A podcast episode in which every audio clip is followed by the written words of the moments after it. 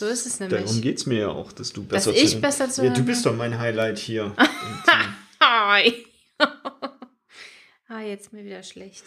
Was? Eieiei. Okay. Mhm. Mhm. Das okay. gleich zu Beginn.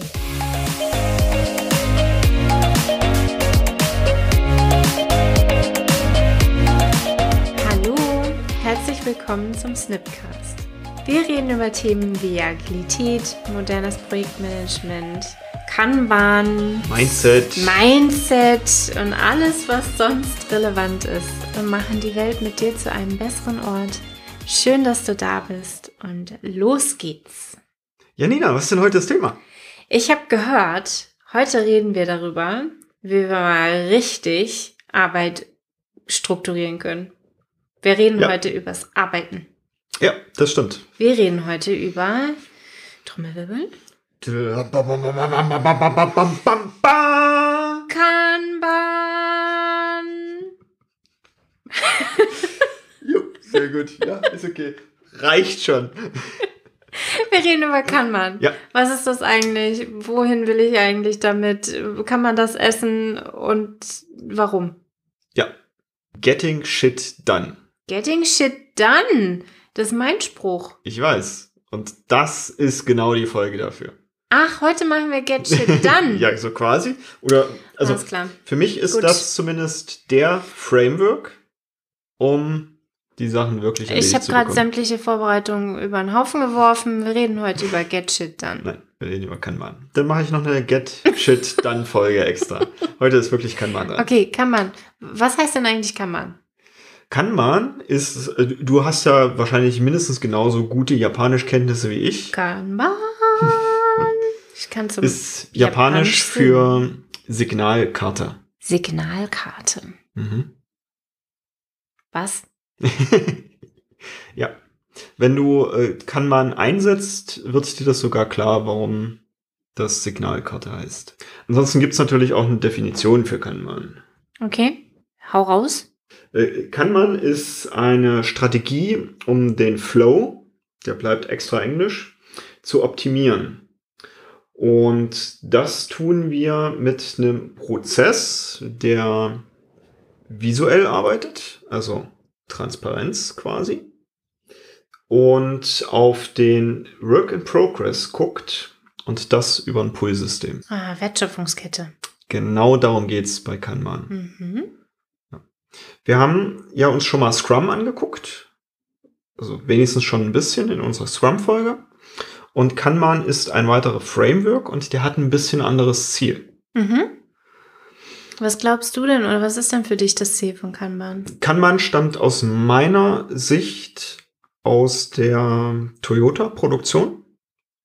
Deshalb auch der japanische Name dazu. Und ging darum, natürlich möglichst optimal viel zu produzieren. Und deshalb beschäftigt sich Kanban tatsächlich damit, den Wertstrom zu optimieren. Also entlang des Wertstroms möglichst viel rauszubekommen. Mhm. Das heißt jetzt nicht, dass wir jetzt den Wert selbst maximieren, sondern dass wir genau an diesem Strom möglichst schnell äh, Sachen Mhm. rausbekommen. Beispielsweise schnell produzieren Ja. bei Toyota. Also als ich das das erste Mal gehört habe, war für mich ein riesengroße, riesengroßen Fragezeichen in meinem Gesicht, weil was zur Hölle ist denn eigentlich Wertstrom? Und ich finde das Bild von einer absoluten Vermeidung von Verschwendung in jedem kleinen Ja. Teilbereich total hilfreich. Ich schaue mir an, wie erstelle ich denn mein Produkt oder mein Service oder was auch immer ich denn verkaufen möchte? Wie ist der Prozess dazu, Mhm. bis es letztendlich irgendwo beim Kunden ankommt? Mhm.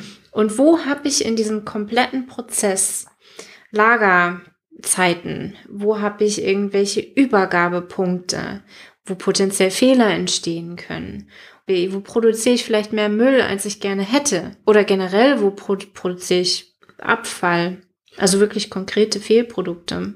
Wo sind meine Lieferanten vielleicht auch unzuverlässig? Wo, genau, wo habe ich, wo ist mein Input, also das, was vorne, was ich rein brauche, um meinen Dienstleistungs- oder Produkterstellungsprozess zu starten, wo ist der vielleicht holprig? Mhm. Alles Mögliche, was Verschwendung sein kann. Und da lege ich dir ans Herz, tatsächlich zu suchen nach den Arten der Verschwendung.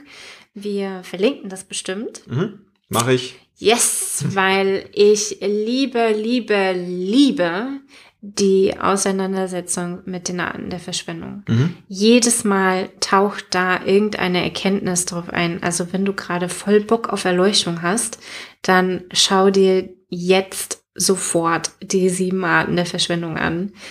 Denn Kanban beschäftigt sich im Wesentlichen nur damit, Verschwendung zu vermeiden und damit eben den Wertschöpfungsstrom Mhm. zu optimieren. Tatsächlich, ja. Ja. Und jetzt fragst du dich, wie vermeide ich denn Verschwendung? Weil selbst wenn ich weiß, wo Verschwendung entstehen kann, Ja. Janina, wie vermeide ich denn jetzt Verschwendung? tja, für mich ist Schritt eins Visualisieren. Mhm. Und das haben wir in der Scrum-Folge oder in der Empirie-Folge auf jeden Fall schon besprochen. Das allererste ist, mach es sichtbar. Ja. Transparenz. In Kammern heißt es nicht explizit Transparenz, in Kammern heißt es visualisiere den Fluss. Den Fluss, genau. Es Visualize. geht ja um den Flow. mhm. Genau. Also äh, Kanban ist super leichtgewichtig. Deshalb finde ich das einen so coolen Framework. Weil Kanban kommt jetzt nicht mit einem riesen äh, Regelbuch daher, sondern hat einfach nur ein paar kleine Sachen. Und das macht Kanban auf der anderen Seite auch echt nicht ganz so leicht. Mhm. Also das, das ist mehr was für Experten, würde ich sagen, die schon ein bisschen mit Agilität und so gearbeitet haben und eben genau diese Sachen wie visualisiere den Fluss vielleicht auch mit Leben füllen können Mhm. und dann wissen, wie das geht. Scrum ist da etwas strikter und gibt direkt schon ein paar mehr Sachen mit, wie es aussehen könnte. Mhm. Und du kannst zu jedem Prinzip auch genug googeln und findest dann wahrscheinlich auch schon, oder Ecosian, das wäre mir lieber, genug Beispiele dafür, wie es aussehen könnte. Visualisiere den Fluss ist kein Prinzip, sondern eine Praktik. Das ist korrekt. Kanban. Und möchtest du eine Folge machen über Scrum und Kanban vergleichen oder möchtest du eine kurze Folge darüber machen, was Kanban ist? Kurze Folge über Kanban und in einer späteren Folge möchte ich beide tatsächlich miteinander vergleichen. Okay. Ich würde mich tatsächlich mit Kanban auseinandersetzen, ganz ohne Scrum-Know-how. Okay. Tatsächlich. Weil ich glaube, die Perspektive mit Kanban ist nichts anderes als Verschwendung vermeiden, ist einfacher als im Kopf dieses Schema zu haben mit, ich brauche aber doch jetzt hier Rollen und ich brauche doch jetzt hier irgendwelche Artefakte und ich brauche doch jetzt hier irgendwelche Regeln, die allgemeingültig sind und das ist mehr Scrum. Also wir sind jetzt hier vielleicht mehr in unserer Diskussion. dabei. Mhm. Ich halte ja hier einfach nur das Mikro rein. Du hältst das Mikro rein. Schön. Ja, also visualisiere den Ja. Flow oder visualize einfach nur als visualize. Denn ich kann ja mehr visualisieren als den Flow. Manchmal hilft es auch einfach schon zu visualisieren, wo ist denn Arbeit? Also nicht unbedingt, wo, wie, wie geht denn die Arbeit durch den äh, Wertstrom, sondern auch, wo entsteht denn Arbeit? und wo wird Arbeit abgeleistet und wo wartet Arbeit vielleicht. Das sind im Endeffekt ja auch eine Visualisierung des Wertstroms oder des Flows, des Flusses, also wo wird es aufgehalten. Und ich glaube, für viele Projekte ist der erste Schritt schon mal zu visualisieren, welche Arbeit haben wir denn wo. Mhm. Dafür mache ich total gern solche Systemaufstellungen mit, was ist denn im System, was ist aus dem System, welche Tools benutzen wir, wer gibt uns irgendeinen Input und wo geht unser Output hin. Mhm. Und zwar bewusst ohne solche Wörter wie Stakeholder, Kunden und so weiter und so fort Mhm. zu benutzen. Denn manchmal ist der Kunde nicht derjenige, der für ein bestimmtes Team oder für einen Teilabschnitt meines, meiner Organisation die Arbeit bekommt. Wer macht denn das jetzt? Jeder. Wie jeder. Alle. Da hole ich mir jetzt, also ich habe jetzt ein Team, das möchte jetzt Kanban machen, weil genau die den, den Wertstrom optimieren möchten. Und da hole ich jetzt das komplette Unternehmen ran, um dann das zu visualisieren. Utopie, ja. Okay, Wenn das nach mir läuft, schon. okay. Und natürlich ist es auch wertvoll, Kanban betreib zu betreiben auf Teamlevel oder sogar auf persönlichem Level. Also wenn wir jetzt von Kanban nicht als Framework äh, sprechen, sondern wirklich als Tool im Sinne von ein Kanban-Board zu haben, dann ist es die Visualisierung auch auf individueller, persönlicher Ebene total hilfreich. Und also ich habe ein persönliches Kanban-Board, wo meine Aufgaben drauf sind und ich sagen kann, wie, wie, wie ist denn der Fluss meiner Aufgaben. Mhm. Nur für mich, ich alleine, mit mir selbst. Gut, und das hast du sicherlich selbst aufgestellt. Genau, das habe ich. Nicht besonders viele Consultants von außen rein. Richtig, richtig. Und sonst, wer ist denn Verantwortung, verantwortlich dafür, mhm. in deinem Arbeitsumfeld Verschwendung zu vermeiden? Das ist die korrekte Frage, ja. Wer ist verantwortlich dafür? Und in den meisten Fällen alle. Ja. Also ich genauso wie du. Mhm. Also ich nehme die Menschen, die in dem Prozess beheimatet sind. Das sind ja in einem Unternehmen hoffentlich alle. Wenn ich kann man aufs komplette Unternehmen ausrolle, ganz klar. Okay, ja. und sonst halt das Team aber alle ja. aus dem Team. Also wenn ich jetzt nur in der Vertriebsabteilung bin, dann hole ich halt die Vertriebsabteilung. Ah, okay, also du willst da rein, dass es vielleicht auch sinnvoll ist, äh, Kanban crossfunktional zu machen. Also dass das Team, das dieses Kanban machen sollte, nicht unbedingt, dass die, die Abteilung ist, die da gerade zufällig zusammenkommt, sondern die Menschen, die tatsächlich miteinander arbeiten. Ist eine gute Idee und dann kann man nicht zwangsläufig erforderlich. Okay. Weil ich habe schon bei Dailies als Berater gestanden oder es sind Menschen auf mich zugekommen mhm. und haben gesagt, ja, ja, Nina, irgendwie das mit den Dailies. Bei uns, ich weiß nicht, was ich da soll. Ich treffe mhm. da auf meine Kollegen, ja, und mich interessiert gar nicht, was die den ganzen Tag machen. Und das sind häufig dann Menschen, die gar nicht miteinander arbeiten, mhm. die nur organisatorisch dasselbe tun und deswegen in der gleichen Abteilung sind. Mhm. Und für die gemeinsam ein Kanban-Board zu haben, ist meistens in meiner Erfahrungswelt nicht das, was wirklich den Effekt hat. Mhm, mhm. Ich nehme mal eine andere Betrachtung hier. Und zwar jetzt tatsächlich wieder kann man aufs ganze Unternehmen auszurollen. Und mich interessiert im Kanban tatsächlich, um so einen guten Wertstrom zu haben, mit wann beginne ich eine Sache für den Kunden und wann kommt die am Ende raus für den Kunden. Mhm. Damit er immer möglichst just in time genau das Produkt hat, was er braucht in diesem Moment. Und jetzt kann ich mein Unternehmen eben genau nach mehreren Abteilungen aufgeteilt haben. Ne, dann gibt es erst eine Entwicklung, dann gibt es äh, vor der Entwicklung vielleicht noch irgendeine Analyse oder irgendein Portfolio-Management. Danach gibt es dann eine Produktion und dann gibt es eine Auslieferung zum Kunden. So, und jetzt habe ich erstmal nur eine Abteilung, und zwar die Produktion vor mir. Dann habe ich den Wertstrom zwar noch nicht als Ganzes optimiert, kann das allerdings schon genau in der Produktion machen, dann habe ich halt Input genau das, was von der Entwicklung kommt und Output genau das, was ich an die Auslieferung bringe. Und ich habe lediglich gesagt, pack die Leute zusammen, die miteinander arbeiten. Äh, genau. Nicht die Leute, die in der gleichen Abteilung und sind. Und ich kann jetzt bei der Produktion tatsächlich da auch schon kann man anwenden. Ja, sicher. Kannst du auch in einem Team kann man anwenden. Hauptsache, die arbeiten miteinander. Ja. Du hast ja eine 25-Minuten-Folge vor, ne? Mhm. Sollen wir jetzt beim ersten bei der ersten Praktik von Kanban bleiben? Ja. Okay. Denn was man auch wunderbar visualisieren kann und sollte, ist sowas wie Risiken. Es ist total hilfreich in einem Kanban-System, und ich sage jetzt bewusst Kanban-System, auch zu visualisieren, was sind denn meine Risiken? Welche Aufgaben auf meinem Kanban-Board oder welche Aufgaben in meinem Wertstrom gerade sind ein potenzielles Risiko für meinen Erfolg?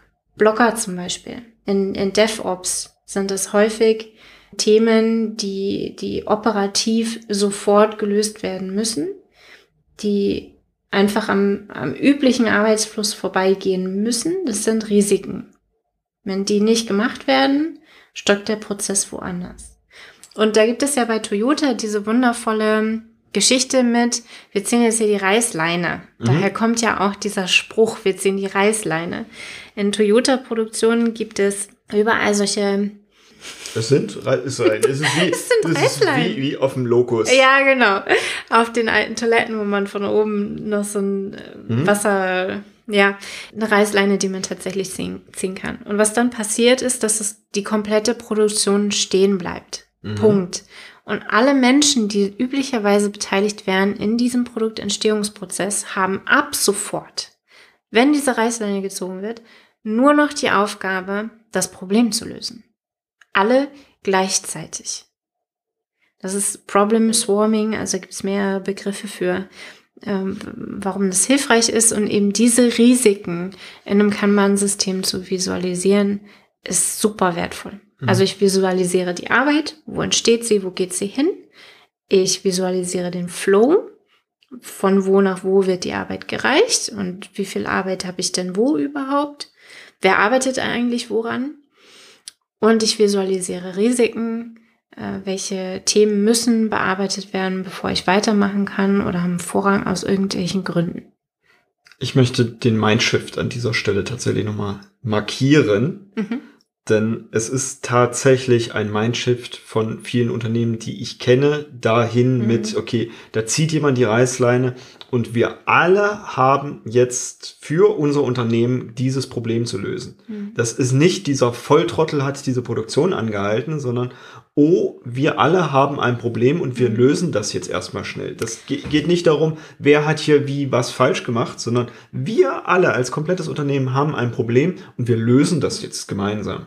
Und der Grund dahinter ist total klar. Wenn, wenn wenn die Produktion weiterlaufen würde, produziere ich fehlerhafte Teile. Mhm. Die muss ich hinterher manuell nacharbeiten oder ich muss sie entsorgen oder, oder, oder. Das heißt, ich verwende nicht nur meine Arbeitskraft dafür, eventuell fehlerhafte Produkte herzustellen, die ich hinterher nochmal manuell nacharbeiten kann, muss, wofür ich dann ja die Arbeitskraft nicht habe, weil die sind ja dann wieder in den laufenden Prozess eingebunden.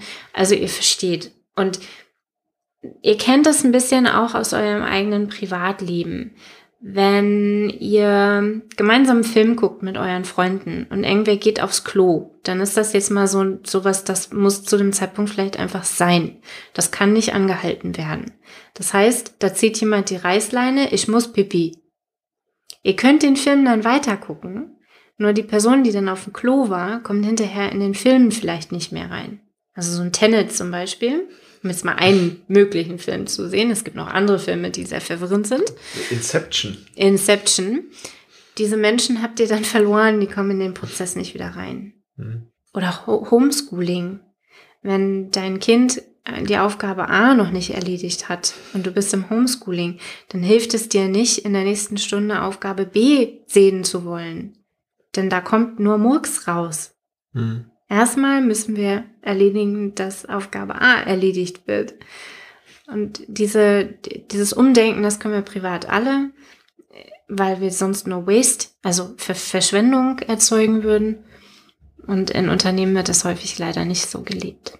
Mhm. Gut. Die zweite Praktik von Kanban. Li limitiere den Work in Progress.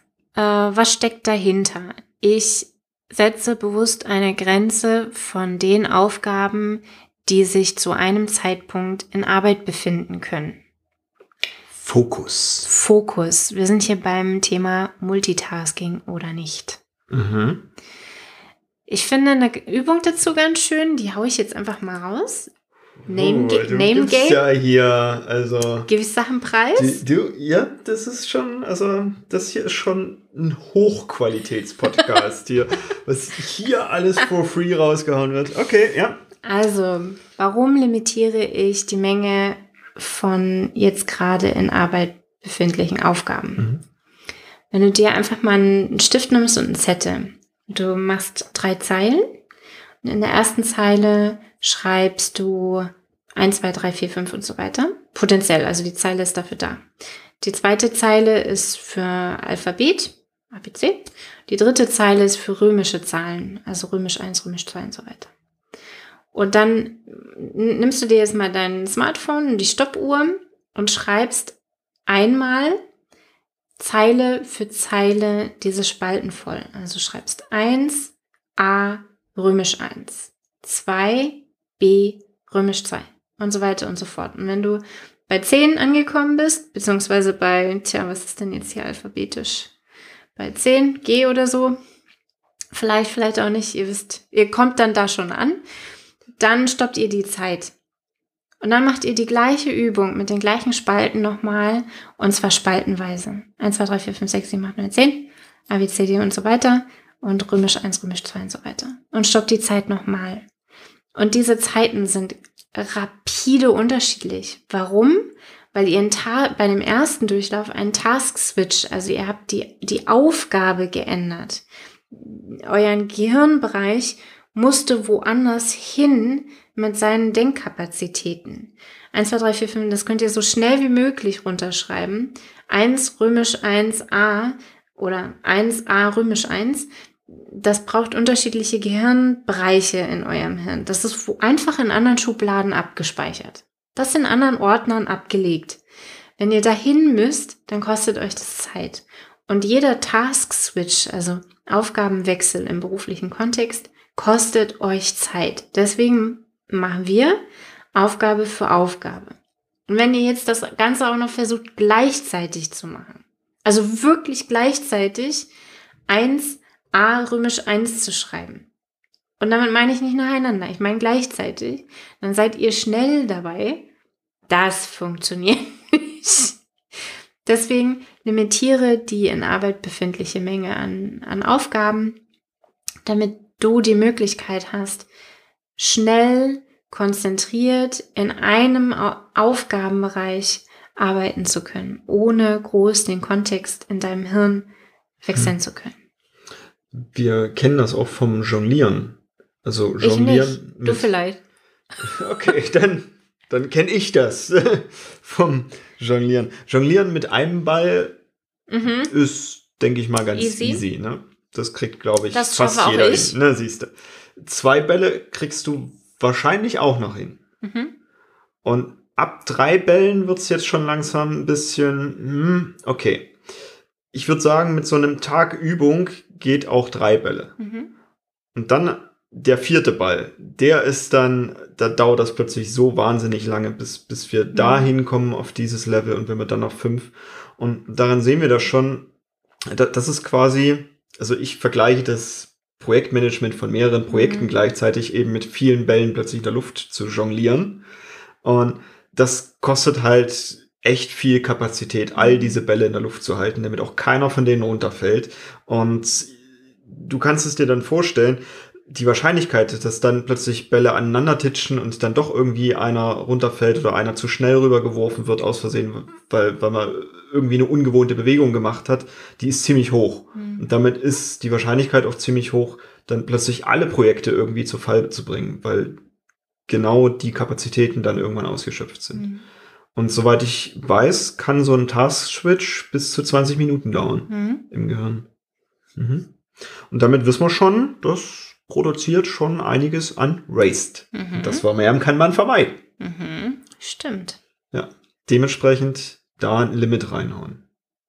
Genau, also wir haben über zwei Kanban-Praktiken gesprochen heute. Wir haben darüber gesprochen, was Kanban grundsätzlich ist, nämlich ein Signalkartensystem und wo es eingesetzt werden könnte, grob, also auf persönlichem Level, auf, auf Teamlevel und auch auf Organisations-, Gesamtorganisationslevel.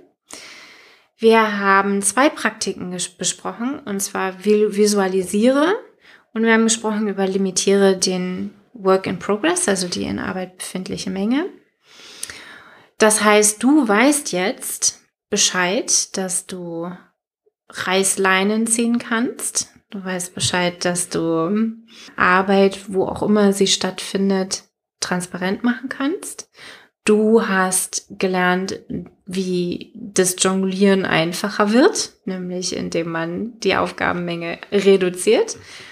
Und du bist jetzt super, super, super geübt darin, römische Zahlen und vor allem das Alphabet von 1 bis 10 aufzuschreiben.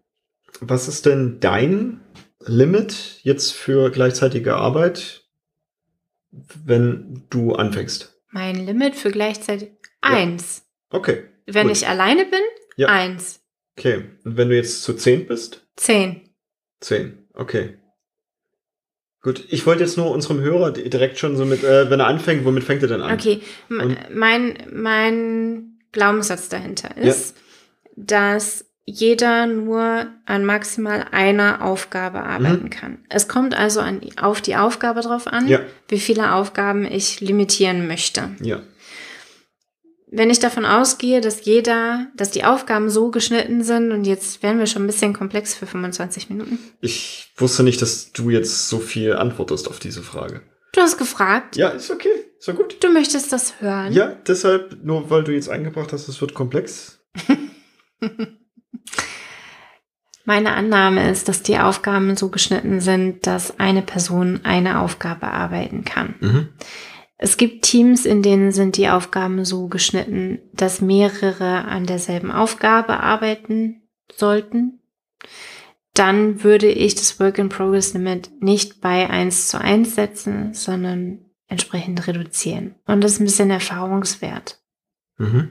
Dafür darf ich mir die Teamdynamik angucken und wird es jetzt hier beliebig komplex, aber grundsätzlich würde ich starten bei eine Person kann eine Aufgabe gerade bearbeiten. Mhm. Nicht zwei, nicht drei, eine. Okay. Ich nehme die Hälfte der Anzahl der Personen für den Start. Mhm. Und dann gucke ich, wo es sich hin entwickelt. Mhm. Okay, Mit der gleichen Annahme, nur von das Pferd von der anderen Seite Ja, ja. aufgesetzt. genau. Okay, gut. Das war ein kleiner Einblick in Kanban. Und mehr dazu gibt's in der nächsten Woche. Denn Mhm. das ist jetzt genug Input. Da kannst du jetzt schon mal aufschreiben. ABC. Und vor Zahlen allen Dingen Verschwe äh, Arten der Verschwendung googeln. Ja. Jetzt sofort. Jetzt. Und nicht vergessen, wir haben jetzt jeden letzten Donnerstag im Monat noch eine Runde, da kannst du direkt mit uns in Kontakt kommen Uh. und uns dann auch noch vielleicht noch mal Fragen zu den aktuellen Podcasts stellen. Findest du alles auf der Webseite von der Snip Academy. Auch die verlinke ich in den Shownotes. Bis dahin, eine schöne Woche. Ciao. Tschüss.